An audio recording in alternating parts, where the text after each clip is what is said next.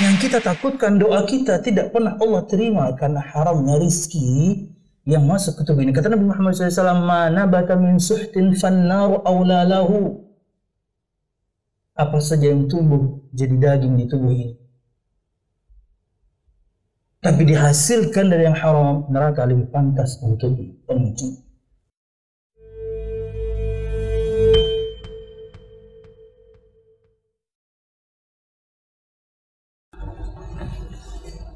السلام عليكم ورحمة الله وبركاته.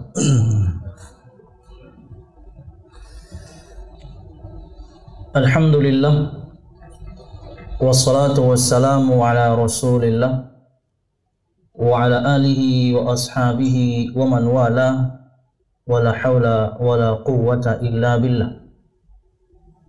Alhamdulillah segala puji dan syukur. Marilah kita haturkan kepada Allah. Subhanahu wa taala. Yang telah memberikan kita kenikmatan yang begitu banyak. Kenikmatan yang tak terhingga. Kata Nabi Muhammad sallallahu alaihi wasallam man asbaha mu'afan fi jasadi aminan fi sirbi indahu qutu yawmi faka'annama hizat lahu dunya. Barang siapa yang bangun di pagi hari, badannya sehat, keluarganya aman, dan dia memiliki makanan untuk hari itu. Kata Nabi Muhammad SAW, فَكَأَنَّمَا حِيزَتْ لَهُ الدُّنْيَا Maka seakan-akan dia diliputi oleh dunia dan seisinya. Dan nikmat ini kita dapatkan setiap hari. Bahwasanya kita bangun pagi, alhamdulillah sehat. Kita bangun pagi, kita tahu keluarga kita aman. Di belahan bumi tertentu, mereka mungkin tidur saja susah. Kenapa? Karena tidak aman. Ulun punya teman, beliau relawan kesehatan, relawan medis di Suriah. Ketika pecah pertama kali perang kala itu, beliau masih sempat pulang dan kemudian menggalang dana untuk pergi yang kedua kalinya untuk membawa obat-obatan. Ketika pulang itulah ulun tanya, ente apa bisa tidur? Oh, boro-boro tidur. Karena suasananya, kata dia peluru berseliwan, kadang-kadang bukan peluru, bom. Gimana saya bisa tidur? Terkadang nikmat ini yang terlupakan untuk kita syukur. Nikmat keamanan negeri kita, provinsi kita, kota kita aman. Bahkan terkadang sebagian rumah kaum muslimin ada di komplek dengan keamanan yang sangat baik. Bahkan sebagian kaum muslimin rumahnya ada security. Bahkan sebagian ibu-ibu atau akhwat di luar sana suaminya satpam. Kurang aman apa itu? Sangat aman. Kita lupa untuk bersyukur nikmat keamanan ini. Dan kemudian hizat lahu eh, dan kemudian indahu qutu Dia memiliki makanan untuk hari itu. Tadi aja sudah diumumin bahwasanya ada istirahat, salat, makan. Dari sekarang aja kita tahu bahwasanya ntar makan. Terlepas dari hari ini misalnya semua pria mengadakan yani, uh, rapat seperti ini, kasus Ramadan itu subuh sebelum subuh aja kita makan. Tiga inti nikmat dunia kata para ulama. Nikmat kesehatan, ya walaupun bangun pagi pusing-pusing sedikit ya kalau kolesterol tinggi kan apa tapi kan bangun. Duduk setumat pina bening adang urut-urut sedikit ya Allah pina nyaman goreng pulang sembahyang guring pulang. Ya pusing-pusing dikit lah. Kolesterol tinggi ya kalau batis katur-katur sedikit. Asam urat. Tujuh makan ceker bang. Ayamnya tuh asam urat. Nah ya apa ya? Double jadi asam uratnya tapi kan bisa jalan. Walaupun kayak orang terjerinting sedikit karena apa-apa? Sehat. Kalau nggak sehat pian nggak hadir sekarang. Aman. Dan kita punya makanan. Kata Nabi Muhammad faka'annama hizat lahu dunia seakan-akan dia diliputi dengan dunia dan seisi tiga nikmat inti dunia. Maka bersyukurlah kepada Allah Subhanahu wa taala selalu dengan menjalankan ketaatan kepada Allah Subhanahu wa taala. Makanya kan setiap bangun pagi yang pertama kali kita ucapkan kan doa bangun tidur ada alhamdulillahnya pertama kali. Bersyukur. Kita sebelum ke masjid itu saja doa ajaran Nabi Muhammad SAW begitu banyak. Bukti syukur itu sebelum kemudian praktek syukurnya betul-betul dengan ibadah salat. Terlepas dari pandemik misalnya, ya laki-laki sholat subuh ke masjid. Itu di antara tanda-tanda kelelakiannya. Namun sembahyang subuh di rumah kecil, gampang. Wudhu sembahyang, apalagi misalnya ibu-ibu atau para istri, kak imami bangun sembahyang, ah kecil. Ringan salat di rumah itu.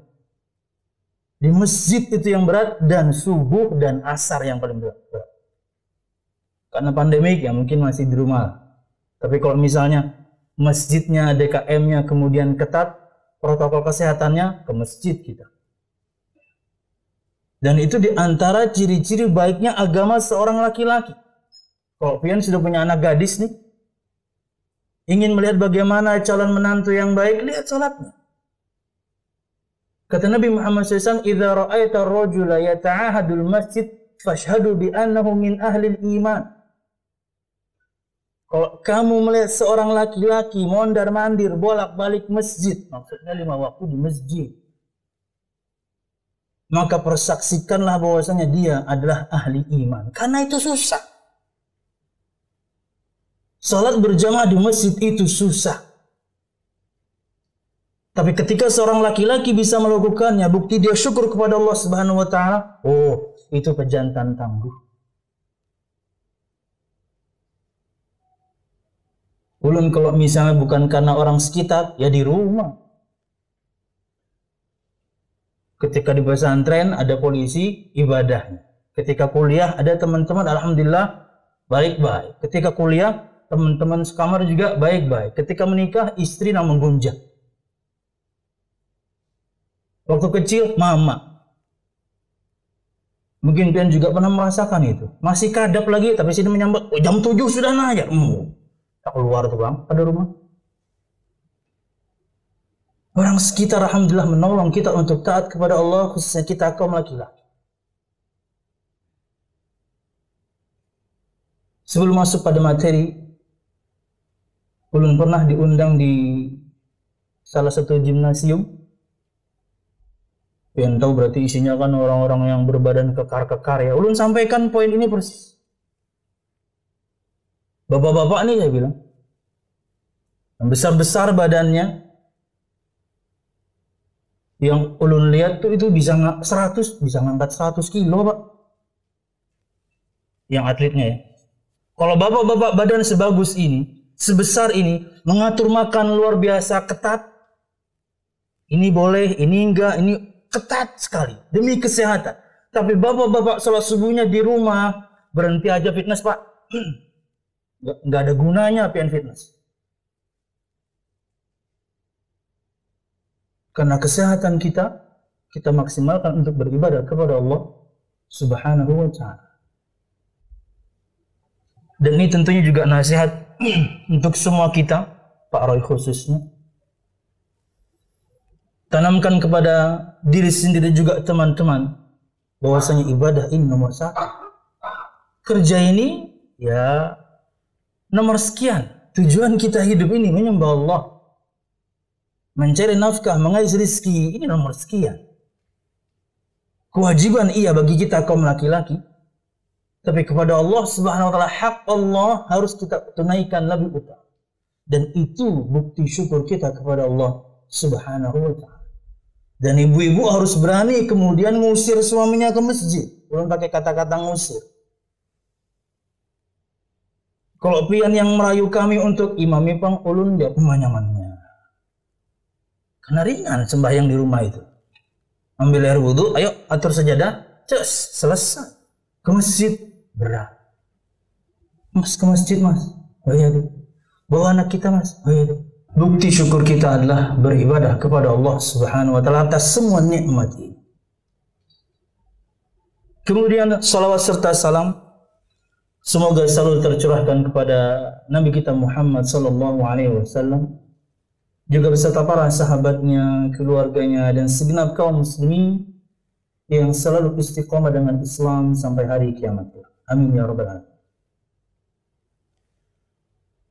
Insya Allah pada 15 menit ke depan, singkat materi ulun, mukaddimahnya yang panjang. Ini pengingat untuk semua kita sebenarnya berkaitan dengan muamalah atau interaksi. Ada tiga muamalah yang harus kita perhatikan dalam hidup ini. Kepada Allah, kepada diri kita sendiri, dan kepada orang dan semuanya termaktub dalam sabda Nabi Muhammad sallallahu alaihi wasallam. Dalam hadis yang dikeluarkan oleh Imam At-Tirmidzi, kata Nabi Muhammad SAW, Ittaqillaha haitsuma kunta wa atbi'is sayyi'ata al-hasanata tamhuha wa khaliqin nasa bi khuluqin hasan. Bertakwalah kepada Allah Subhanahu wa taala di mana pun kamu berada Ikutilah perbuatan yang buruk dengan perbuatan yang baik, niscaya dia akan menghapuskannya. Dan pergaulilah manusia dengan akhlak yang baik. Yang pertama muamalah kepada Allah, interaksi kita kepada Allah yang lu sebutkan tadi juga di mukaddimah. Bertakwa kepada Allah Subhanahu wa taala di mana pun kita berada. Tidak cuma di masjid, di rumah juga takwa. Tidak cuma di masjid, di kantor juga takwa. Makna yang kedua, ketika banyak orang takwa, terlebih lagi ketika bersendirian. Karena bertakwa ketika dilihat orang menjalankan ketaatan, meninggalkan kemaksiatan di keramaian gampang.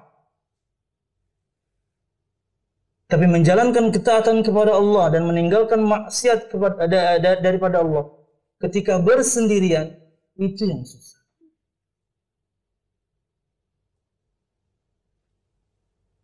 Bapak Ibu yang ulun muliakan, ketika kita bersendirian, mudah bermaksiat, mudah meninggalkan ketaatan. Kenapa? Enggak ada yang lihat. Tapi kalau kemudian beramal soleh, meninggalkan kemaksiatan, lagi sama teman-teman, lagi sama komunitas, apalagi di masjid atau, di luar masjid, tapi bersama teman-teman banyak yang lihat, gampang. Bisa acting kita, gampang. Bertakwa tapi dilihat orang itu gampang. Tapi ketika bersendirianlah itu yang berat. Maka Ketika kita hebat sekali menyembunyikan maksiat kita yang kita lakukan bersendirian, maka Anda juga harus hebat dalam menjalankan ketaatan kepada Allah Subhanahu wa taala dan gak ada yang tahu. Pian harus punya amal soleh yang tidak ada orang lain yang tahu. Karena hukum asal amal soleh itu disembunyikan. Tapi kalau misalnya Anda sudah mengira bahwasanya ini kalau saya perlihatkan akan berimbas baik pada orang lain, perlihatkan. Tapi hukum asalnya disembunyikan. Bisa pimpinan kepada yang di bawahannya, bisa kemudian kita kepada teman kita, tapi Anda sudah hitung. Ini kalau saya perlihatkan, orang lain akan termotivasi. Perlihatkan kala itu. Tapi kalau enggak, kembali ke hukum asal, sembunyikan. Ya, bertakwa kepada Allah Subhanahu wa taala, menjalankan perintahnya, meninggalkan larangannya ketika bersendirian berat. Tapi jangan khawatir Bapak Ibu. Ketika kita tahu bahwasanya Allah Subhanahu wa taala Ar-Raqib Al-Alim Al-Basir Maha mengawasi, Maha tahu, Maha melihat semua amal saleh yang kita lakukan yang orang lain mungkin tidak tahu kita mengerjakannya puluhan tahun. Entah sholat malam yang pian lakukan. Entah sedekah yang pian lakukan. Enggak ada yang tahu. Bahkan mungkin pasangan anda pun nggak tahu misal. Walaupun kalau sholat malam ya susah. Minimal ya pasangan kita tahu. Sedekah itu bisa. Tapi nggak ada yang tahu. Nggak usah berkecil hati. Allah catat semua. Tapi sebaliknya, kemaksiatan yang selalu kita lakukan ketika bersendirian, tidak ada yang tahu. Jangan pernah merasa aman. Karena kecatat juga. فَمَنْ يَعْمَلْ مِثْقَالَ ذَرَّةٍ خَيْرًا يَرَهُ وَمَنْ يَعْمَلْ مِثْقَالَ ذَرَّةٍ شَرًّا يَرَهُ Semua kita hafal itu. Jadi jangan berkecil hati ketika amal soleh kita, ketika kita lakukan bersendirian nggak ada yang tahu, kecatat kok. Tapi ingat, jangan juga pernah merasa aman ketika kita selalu bermaksiat kepada Allah ketika bersendirian, karena Allah juga mata. Maka sembunyikanlah amal soleh kita, sebagaimana kita hebat sekali menyembunyikan amal buruk kita. Ini interaksi dengan Allah. Bertakwa kepada Allah di mana pun kita berada. Di tempat ibadah atau tidak. Ketika di keramaian atau bersendiri. Dan ingat Bapak Ibu yang dimuliakan, Allah itu kan maha adil. Tidak sedikit ada orang kemudian mengeluh ke ulun, Ustaz kenapa saya selalu merasa gusar, saya selalu merasa gundah, saya selalu, selalu merasa gelisah. Saya cuma nanya, introspeksi aja. Apakah Anda sudah introspeksi? Maksudnya apa Ustaz? Anda pasti melakukan kemaksiatan ketika itu bersendiri. Allah adil kok, Anda merasakan gundahnya ya sendiri. Gak ada yang tahu. Dan melakukan kemaksiatan ketika tidak ada yang melihat, aduh mudahnya luar biasa. Apalagi di satu tempat kita nggak dikenal. Pian tahu, seratus alasan Imam Ibnu menyebutkan mudahnya, mungkinnya Nabi Nabi Nabi siapa itu? Nabi Yusuf kala itu untuk berzina. Sangat mudah. Di antaranya misalnya mereka memang saling naksir kala itu, katakanlah betul-betul namanya Zulaikha, Julaiha. Saling naksir. Yang laki-laki ganteng, yang perempuan cantik. Pintu dikunci dari luar, perempuannya yang ngajak. Biniannya yang membawai bunga sah pulang. Dan yang paling inti, Nabi Yusuf bukan orang situ. Nabi Yusuf bukan orang situ. Dia orang Persia. Kejadiannya di Mesir. Ini untuk semua kita ketika kita safar. Safarlah Anda selalu membawa teman yang saleh. Kalau dari pimpinan ada tiket berlebih, bawa bini, nah, bawa istri. Atau minimal teman yang saleh. Yang mengingatkan kita akan kebaikan. Kalau sendirian, waduh. Berbahaya. Itulah kenapa Nabi Muhammad SAW mengatakan, Ar-rakibu syaitanan war-rakibani syaitanan wa thalathatu rakbun. Orang yang safar sendirian disukai oleh syaitan. Berdua masih disukai syaitan. Tiga, nah itu baru namanya safar. Ada teman-teman yang mengingatkan ketika kita kemudian lalai. Oke, okay. interaksi kedua kepada diri kita sendiri. Muamalah kepada diri kita sendiri. Apa itu? Bertaubat ketika bermaksiat. Wa atbi'is sayyi'atal hasanata tamhuha. Barengilah selalu keburukan dengan kebaikan. Kebaikan di sini kata para ulama enggak mesti taubat. Umum kebaikan, amal saleh apa pun itu. Niscaya akan menghapuskannya berdasarkan firman Allah Hud 114. Innal hasanat yudhibnas sayyi'at. Sesungguhnya kebaikan-kebaikan itu, amal saleh itu menghapuskan keburukan-keburukan dosa. Kalau kemudian seorang betul-betul melakukan taubatan nasuha, lebih baik lagi. Ikhlas dia karena Allah, dia tinggalkan maksiatnya. Kalau maksiatnya berkaitan dengan kezaliman dia kepada orang lain, minta maaf dia. Ada penyesalan, bahkan mungkin sampai level meneteskan air mata. Tekad kuat untuk tidak mengulanginya. Dan tentunya ruh masih dikandung badan. Allah menerima taubat seorang hamba selama dia belum yugharghir, ruh sudah sampai pengkerongkongan. Dan matahari belum terbit dari bawah. Oh, lebih bagus lagi kalau kayak gitu. Tapi ini lebih umum kata para ulama. Begitu seorang naudzubillah melakukan kesalahan kemaksiatan, segera lakukan kebaikan. Tutupi itu dengan kebaikan. Apalagi kemudian seorang memiliki penyesalan. Disebut dalam Sahihul Jami, para malaikat, para pencatat itu, mereka akan catat kesalahan kita, dosa kita nunggu setengah hari. Dalam Sahihul Jami disebutkan sabda Nabi Muhammad SAW. Mereka menunggu setengah hari. Sampai orang ini bertobat atau enggak. Ketika bertobat, tidak mereka catat. Itulah kenapa kita ini butuh sama salat itu. Kita yang perlu sama salat itu. Azan berkumandang, lakasi jalan.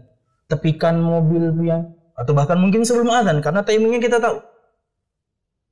Tepikan ke masjid, musola, apalagi pian kemudian cuma di kantor. Dekat kantor ada masjidnya, ada musolanya, bismillah. Itu nomor satu. Kita yang perlu dalam sholat. Kata Nabi Muhammad memberikan permisal. Wahai para sahabatku, ara'aitum law ana nahran bi ba'bi ahadikum yaghtasilu minhu kulla yawmin khamsa marrat hal yabqa min daranihi syai' wahai para sahabatku bagaimana pendapat kalian kalau ada sungai di depan rumah salah seorang di antara kalian, kemudian di sana dia mandi sehari lima kali, apakah akan tersisa kotor pada tubuhmu? Kata para sahabat, tidak ada wahai Rasul. Mesti bersih, lalu sehari mandi lima kali. Dua kali aja bersih insya Allah, apalagi lima. Kata Nabi Muhammad, fakadzalika mithlu atau mathalus salawatul khamas. Seperti itulah permisalan salat waktu. Dengannya Allah Subhanahu wa taala menghapuskan dosa-dosa. Kita yang butuh dengan salat ini pemirsa. Eh jamaah. Bersegera selalu bapak-bapak, ibu-ibu sama. Ini tujuan kita hidup, ini tujuan kita diciptakan. Jangan pernah lalai. Salat nomor satu. Untuk laki-laki, itu adalah tanda ketangguhan dan kejantanan dia. Untuk ke Dan kemudian yang terakhir, wa khaliqin nasa bi khuluqin hasan. Dan pergaulilah manusia dengan akhlak yang baik. Dan tentunya dengan cara salah satunya tidak menzalimi satu sama lain. Pimpinan kepada yang dipimpin, bawahan kepada pimpinannya, sesama teman. Oh, jangan sampai berbuat zalim. Tunaikan kewajiban masing-masing al-muslimuna ala syurutihim. Kaum muslimin kata Nabi Muhammad harus berpegang teguh dengan syarat yang mereka buat masing-masing. Tunaikan kewajiban kita masing-masing, kita akan mendapatkan hak kita. Ketika kita tidak menunaikan kewajiban kita, zalim kita berarti kepada orang lain, pimpinan kepada bawahan bisa zalim, bawahan pun demikian. Dan kezaliman kepada sesama hamba ini bikin repot jamaah. Allah maha pengampun, manusia enggak maha pengampun. Jangan sampai kemudian nanti di hari kiamat kita datang membawa pahala begitu banyak tapi habis karena kezaliman kita ketika di dunia sama orang. Hadis penutup. Kata Nabi Muhammad SAW. Hadis sebagai penutup. Kata beliau, Atadruna manil muflis. Wahai para sahabatku, tahukah kalian siapa itu orang yang merugi? Bangkrut? Kata para sahabat, Al-muflisu fina man la dirham lahu wa la mata.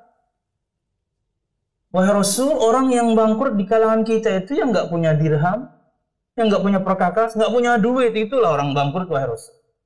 No, bukan itu yang saya maksud, kata Nabi Al-muflisu fina man ya'ti yawmal qiyamah bi salatin wa siyamin wa zakatin wa ya'ti wa qad shatama hadha wa daraba hadha wa qadhafa hadha wa akala mala hadha wa safaka dama hadha Orang yang merugi itu, orang yang bangkrut itu adalah kata beliau yang nanti datang di hari kiamat mau pahala salatnya, puasanya, zakatnya, semua amal solehnya dia bawa. Banyak. Tapi ketika di dunia, dia caci maki orang, dia tuduh orang berzina, dia ambil harta orang, dia tumpahkan darah orang, dia pukul orang, atau kezaliman-kezaliman yang lain. Fayu'ta hadha min hasanatihi wa hadha min hasanati. Kata Nabi Muhammad, maka akan diberikan kepada orang ini yang terzalimi kebaikan orang ini yang menzalimi. Waduh. Fa in hasanatu. Kalau kebaikannya sudah habis. Tapi harus banyak hutang yang harus dia bayar. Kebaikannya udah habis, cuman dia zolim ke banyak orang. Saya nggak bisa bayangkan koruptor itu gimana nanti. Karena zalimnya ke banyak orang. Sama satu orang aja amal kita bisa habis pak. Bu. Sama satu orang aja kita bisa repot. Kita mungkin sebagian di antara kita mungkin umurnya panjang kita nggak tahu. Standar umur umat Nabi Muhammad kata beliau 60 sampai 70. Mungkin ada yang lebih dari itu, sedikit, 80, 90. Dan selama itu Alhamdulillah kita baik. Tanpa mensucikan siapa. Tapi ada kezaliman kita sama orang. Waduh,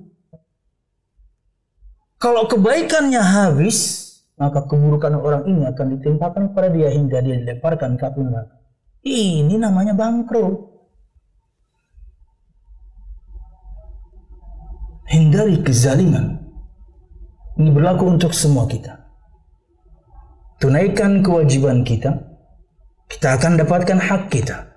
Dan jangan berbuat zalim, karena repot di hari kiamat kita menjadi orang yang merugi. Wallahu a'lam bishawab. Tips Al-Qur'an yang sering ulun sampaikan di momen seperti ini biasanya kajian-kajian di perusahaan.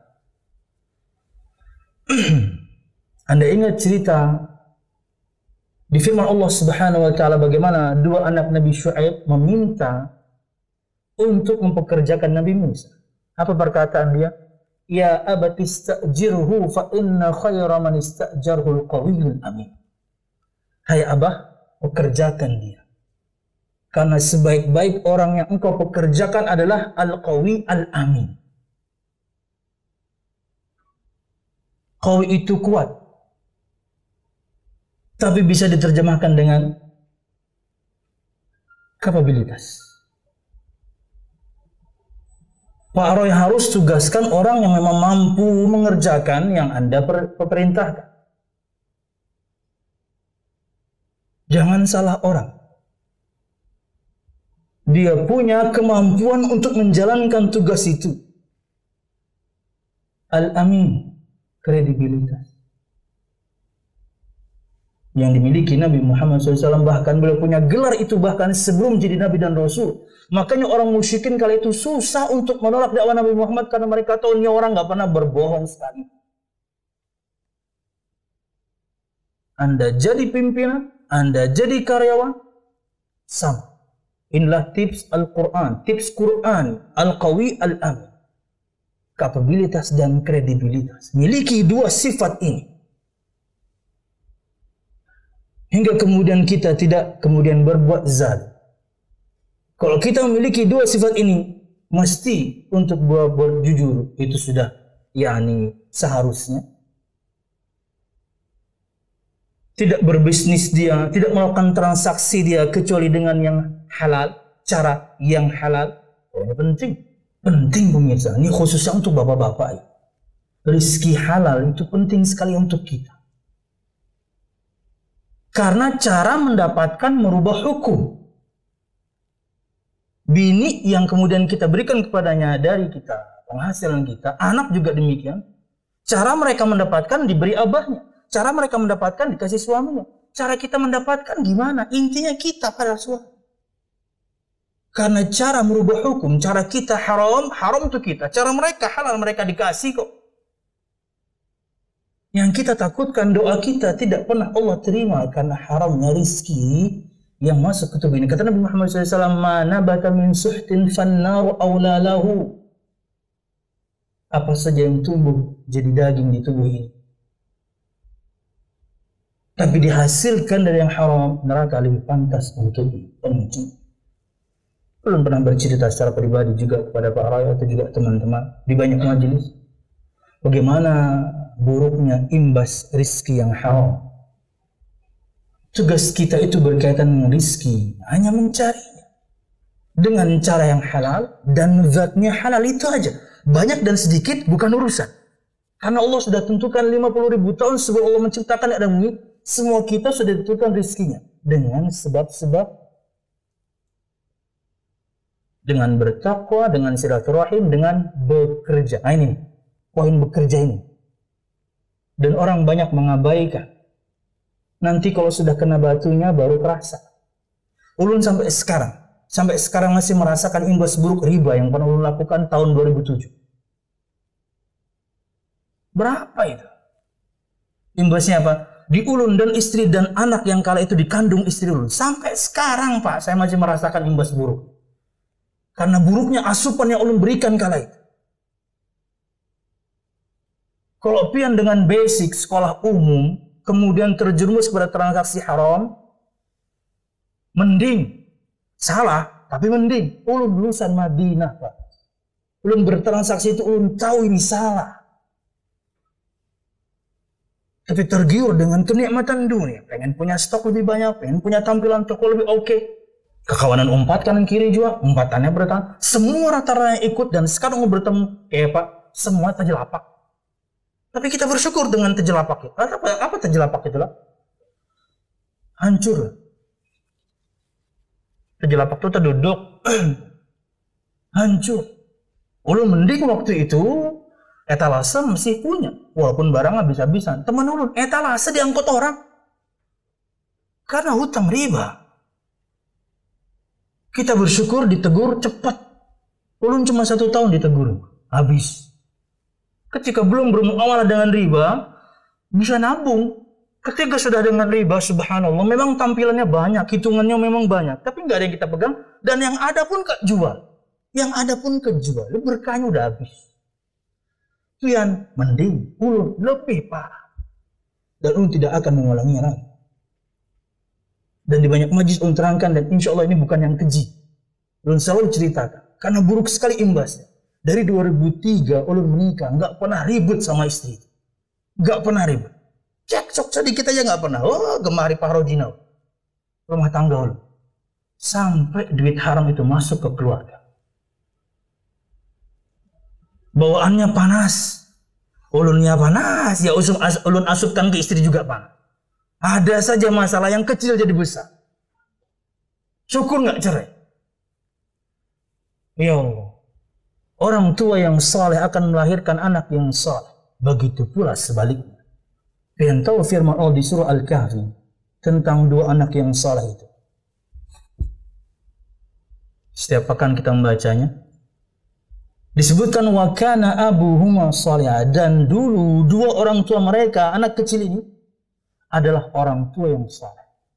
Kata Imam Nukathir dan tafsirnya, dua orang tuanya disebutkan di ayat itu bukan orang tua langsung kata tapi orang tua generasi ketujuh di atas. Tujuh generasi sebelum. Kesalahan kita sebagai orang tua akan berimbas baik kepada anak. Kita ngomong saya jenderal. Ada orang tua soleh anak bejat ada sedikit anak baik orang tua buruk ada sedikit kita berbicara secara umum yang soleh melahirkan generasi yang soleh yang buruk pun demikian. Wallahu a'lam. Nasihat untuk ulun pribadi, Pak Roy juga dengan semua transaksi apalagi transaksi usaha pian seperti ini luar biasa. Tawaran yang haram pasti di hadapan mata semua. Tentukan sikap hanya yang halal yang saya cari karena akan saya makan, akan makan, akan saya makankan ke anak dan istri. Dan ketaatan ini pemirsa, eh jamaah, ketaatan ini.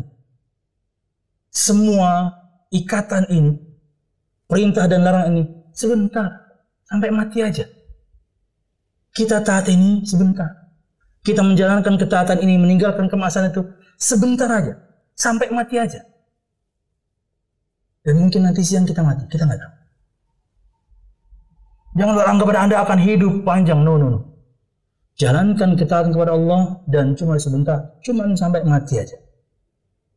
Dan mungkin kita mati, siapa di antara kita nggak pernah akan tahu. Besok, lusa, no, nggak ada yang tahu.